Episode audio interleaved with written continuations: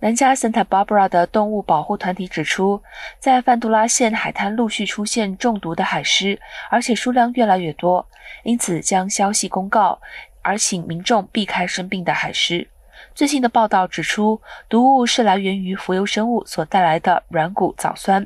其是一种神经毒素，在海狮体内过量积累就会出现病状。软骨藻酸过量会引发方向感丧失、情绪不稳、头部无意识的晃动，或者是眼睛突出。根据调查，受害的多半为母海狮，但是撑过了急性期后，大约三天就可以恢复。软骨藻酸也会影响人类，当大量使用带有软骨藻酸的甲壳类、贝壳、鱼类时，人就会出现不适。但是软骨藻酸对甲壳类、贝类、鱼类却不会产生中毒反应。